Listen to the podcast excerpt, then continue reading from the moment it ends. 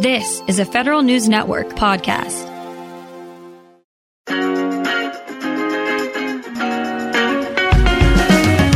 Welcome to Fed Life, a weekly roundup of news about federal pay and benefits, employment policy, and investing and retirement planning. Brought to you by WAEPA. Here's your host, Tom Temin. Welcome to the show. You may have heard that the Government Accountability Office is looking into the project that led to the new website for the Thrift Savings Plan. Now, we won't know what GAO comes up with until next year. In the meantime, the contractor Accenture was called in before the TSP board at its last meeting to discuss continuing issues with that site. I got an update from the TSP External Affairs Director, Kim Weaver. And some of the chief functions that people were complaining about, it looks like you have made progress on those. And let's begin with just being able to specify your monthly withdrawal or your minimum required distribution. That was, I think, making people tear their hair out. Is that largely past us now? It has been totally fixed. You can set your monthly payment as low as $25 and in whatever amount you want to take. And you can change that month by month if you want. You can. And the other improvement is that you can change that installment amount with just one phone call. Previously, we were having to call in, cancel the amount you were getting, and then call back and restart. That has been revamped and you can now change your monthly payment with just one phone call to the thrift line. But you need a phone call. You can't do it through the website. And that's what I was just going to say. Coming in the spring, you will be able to do that online. And so you won't have to call the thrift line at all. I don't have anything more specific than spring, but it is coming. At the board meeting, Accenture, the contractor, was there. I mean, did the board kind of say, hey, folks, you really got to get this turned around? They did. The board members were asking some, I would say, pointed questions to the Accenture officials who were there and expressing the fact, because of course our board members are hearing directly from participants as well. So they're well aware of the challenges and the frustrations that people are feeling.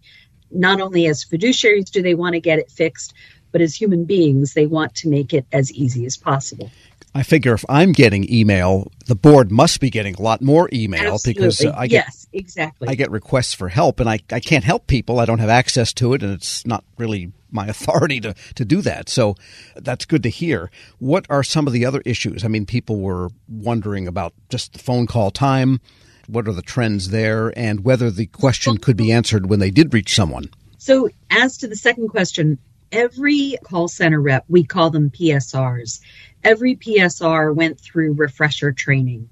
So, to the question you just posed, if we answer the phone quickly, that's great. But if you get somebody who then can't help you, that's not as great. And so every PSR went through refresher training to make sure that they understood our program and understood their specialty because different call center reps focus on different issues, withdrawals, loans, whatever. And then the other thing that we did was we added in statements to TSP's My Account.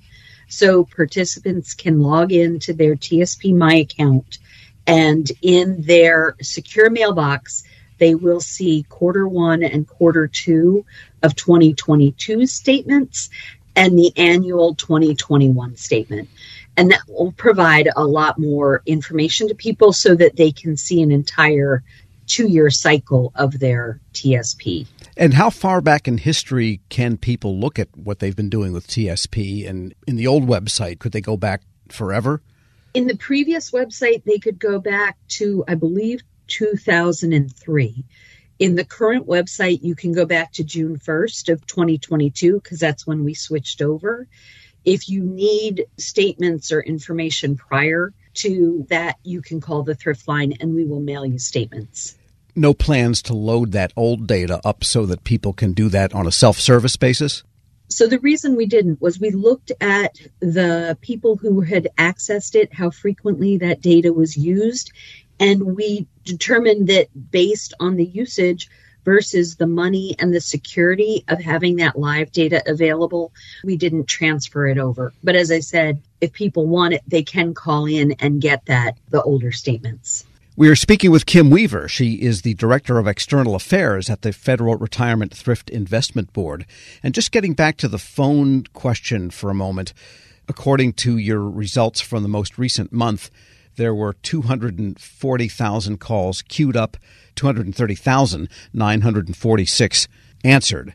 So you had just a very small number that were not answered.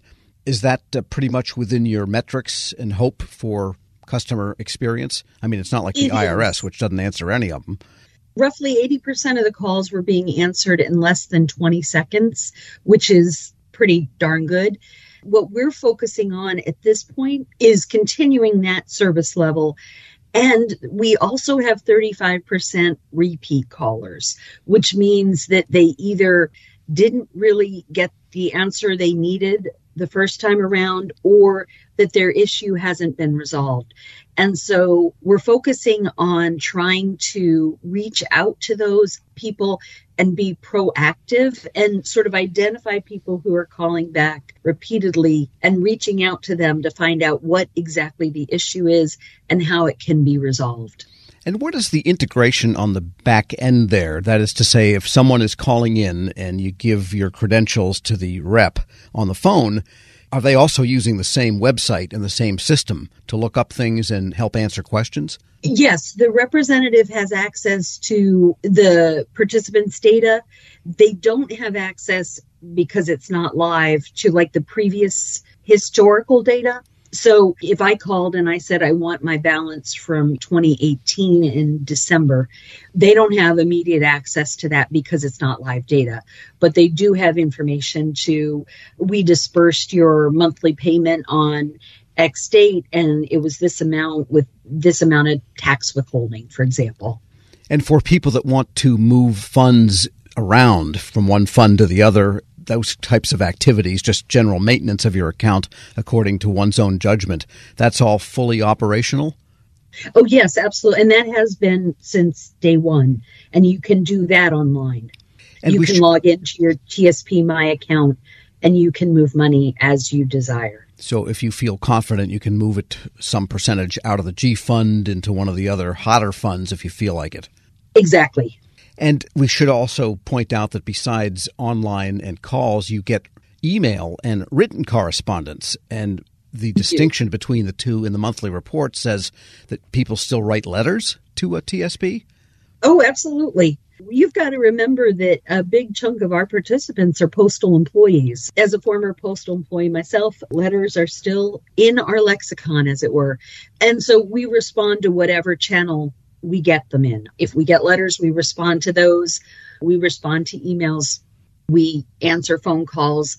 Ava is the bot that is there.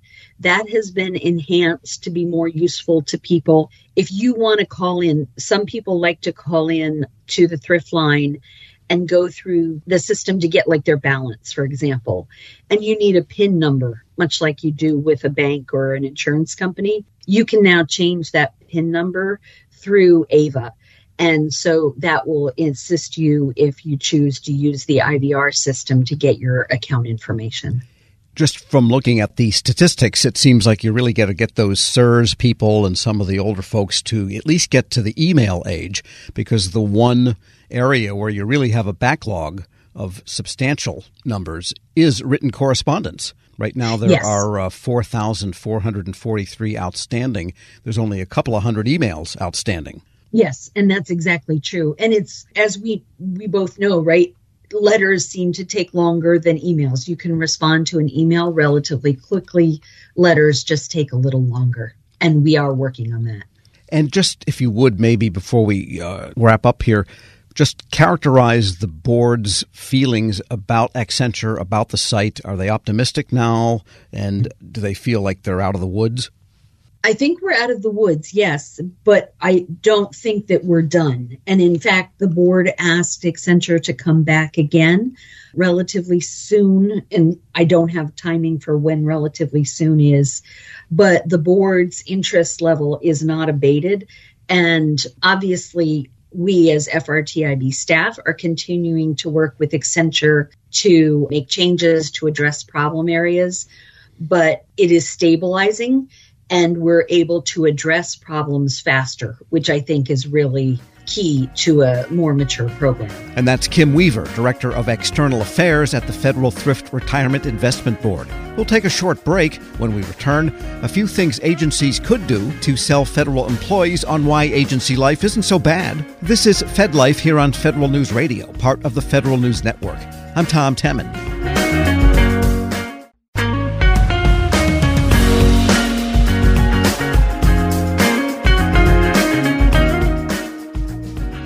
Welcome back to Fed Life here on Federal News Network. I'm Tom Temin. We often concentrate on what's tough about federal employment, but Abe Grungold, the retired federal manager and financial consultant who joins us regularly, had a few ideas for what management can do to highlight what's good about federal employment and encourage people to stay in public service. The government has done some good things in the area of employee retention, but they seem to only focus on certain employee classifications, such as parity pay for the uh, Office of Comptroller employees and parity pay for the Securities and Exchange Commission employees because these employees have certain skills that they have learned in their agency and they tend to be recruited away to the private sector. So these agencies have instituted parity pay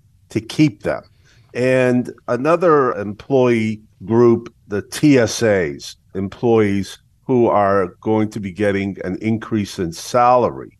Yes, and uh, I don't know what the types of commensurate jobs might exist outside of government for transportation security officers, although they do have a lot of psychological skill and observational skills, so it may not be directly comparable, but I think they have skills that are definitely usable. But for Office of the Comptroller and the SEC, I mean, there are countless jobs across the government, everybody at Veterans Affairs, nurses, doctors, medical practitioners of all sorts, schedulers whose skills are in demand externally. So it seems like a pretty limited group for parity pay. Yes, well, also in the VA, some of the nurses have been getting increase in salaries as well as they're trying to give physicians an increase in salary. But just going back to TSA, the TSA employees, there has been about 20% in turnover rate because TSA employees earn a beginning salary of forty to fifty thousand dollars, and in those cities like San Francisco and New York, a TSA employee just can't live on that low salary. So there is a high turnover in certain airports across the country. Yes, in fact, I think one of the other benefits they have received in recent years is more regularity in their shifts. So if they want to work a second job, I think early on the agency considered it a security concern if they didn't move people around so they didn't have predictable shifts, which could mean predictable encounters with the same travelers over and over. I think that's what the theory was. But, you know, if you don't know what your shifts are going to be in a given week, it's pretty hard to plan that side job to augment your income. Yes. Also regarding hours during the work week, many agencies have instituted the 410 schedule and the 549 schedule, where it gives them a day or two days off every pay period. That was a benefit that I really enjoyed as a federal employee. And in my last five years with the government, I was teleworking with my agency. Now, due to the pandemic, the government was trying to put a telework policy in every agency that they could for those employees who could work telework. Obviously, you can't have postal carriers teleworking or VA nurses or VA doctors. They have to be in the hospital, and postal employees have to deliver the mail. But as the pandemic ended, a lot of employees did not want to return to work. So it was good that the government has tried to salvage this telework policy, but they still could do better with certain areas with respect to benefits. Sure, and we'll get to that in a moment. We're speaking with Abe Grungold. He's a financial coach and retired federal manager. And before we get to that, I was going to say that that idea of 4 by 10 you know, the four day work week, but 10 hours, so the employer, the government, is still getting its 40 hours. That is very popular. And you're starting to hear the four day work week creep out into state level and even in some industries. The ramifications are complicated, and you can see where it could help and hurt different areas like customer service. But it seems to be gaining ground. Yes, I worked long double shifts and 24 hour shifts when I worked in the private sector in a hospital. So when I came into the government and they brought out the, they called it flexible schedule. They brought that out in the 90s, and that was a very attractive benefit for every employee, including managers. You get one day off or two days off every pay period it's 26 to 52 extra days off a year. So it's a wonderful benefit for employees. Sure. And I would just say, uh, as a young reporter, I worked something called a split shift. I don't think anyone would ever recommend that. That's only for the very young and naive, let's put it that way. All right. So, what are some things you think the government could do on the benefit side, as you mentioned, to enhance that idea of retention? Well, the key to retaining employees is the government needs to educate every federal employee about their benefits to show them that their benefits are more valuable than if you were to go out in the private sector. My top three benefits that I'd like to discuss one is the federal health benefits, FEHB. The second is the FEGLI life insurance benefit. And the third is the thrift savings plan, the TSP that is the most important benefit of all, and that's why I was saving that for last. Well, I would say that the defined pension benefit, which FERS employees still have, in addition to the TSP, is something that's tremendous, even though it's not as big as the old civil service retirement system pension of years ago. Most of those people are sort of passing out of the uh, of the phase here. But besides the TSP, the defined benefit pension, that's pretty darn good too.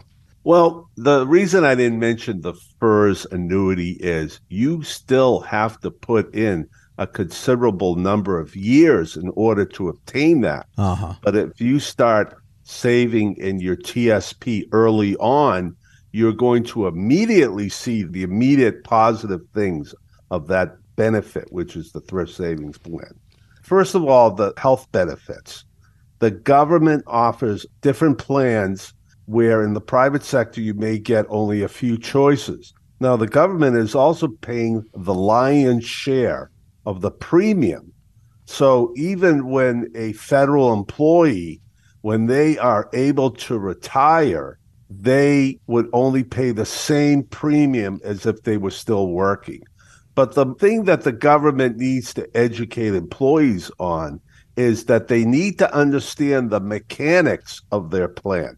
They need to understand what benefits are provided, co-payments, co-insurance, out of pocket, out of pocket catastrophic loss. They need to understand every aspect of their health plan because they only seem to know it when they get ill or something occurs in their life. So it's a very important benefit. The uh, other very important benefit that the government provides its employees and they need to educate them on is the life insurance. Because in the private sector employees usually have to fill out a questionnaire. They have to take a physical they need to do some laboratory or medical testing but in the government they don't have to do that. They're automatically eligible and enrolled in the FEGLI life insurance policy and this is a wonderful benefit because you are able to protect your beneficiaries from any debt in the event something happens to you.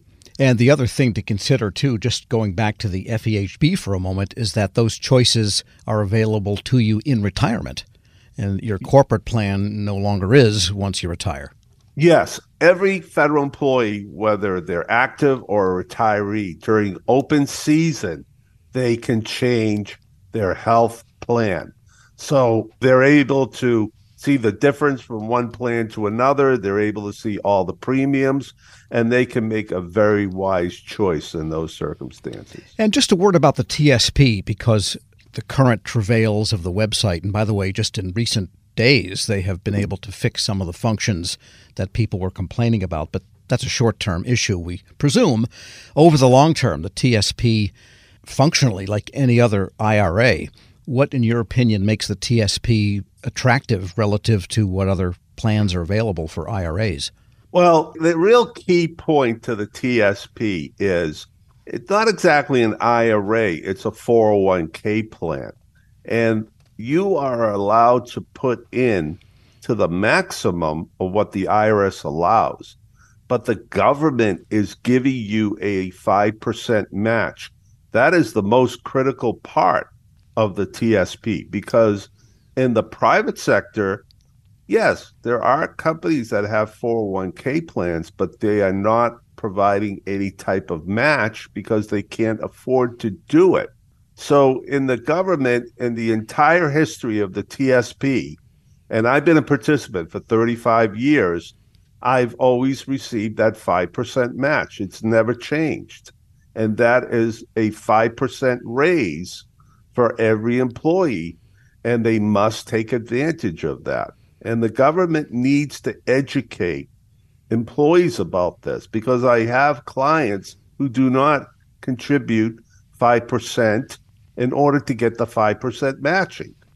Yeah, and I think that's really an important point to be made, especially to people early in their careers, because they're looking at the debates going around Social Security and the predictions for Social Security insolvency. Lord knows what the fix, if any, will be for all of that. So I think increasingly young people maybe are getting the idea I better pack my own parachute here. Yeah, the employees really have the responsibility to learn their benefits. But if the government wants to try to retain these employees, they need to educate them on how important their benefits are, especially the TSP, because as a TSP member, if you put in a 20 to 30 year career, you have the potential of being a TSP millionaire. And that is very important, very important. Right. It's actually not that difficult to get to that level over time if you're consistent and take that 5% match. It is not difficult. And really, if you are investing aggressively with your TSP, you can become a TSP millionaire if you make the 5% contribution, receive the 5% match, invest aggressively, and at the end of 30 years, there's a very likely chance you're going to be a TSP millionaire. It all depends on the market, too, but it's a very good chance. Retired federal manager and now financial consultant Abe Grungold. Well, that's it for this week's Fed Life. Be sure to let us know what's on your mind. Until next week, I'm Tom Temin. Thanks for listening to Fed Life here on Federal News Radio, part of the Federal News Network. You can listen to this episode and any past episodes anytime at federalnewsnetwork.com or subscribe wherever you get your podcasts. Search Fed Life.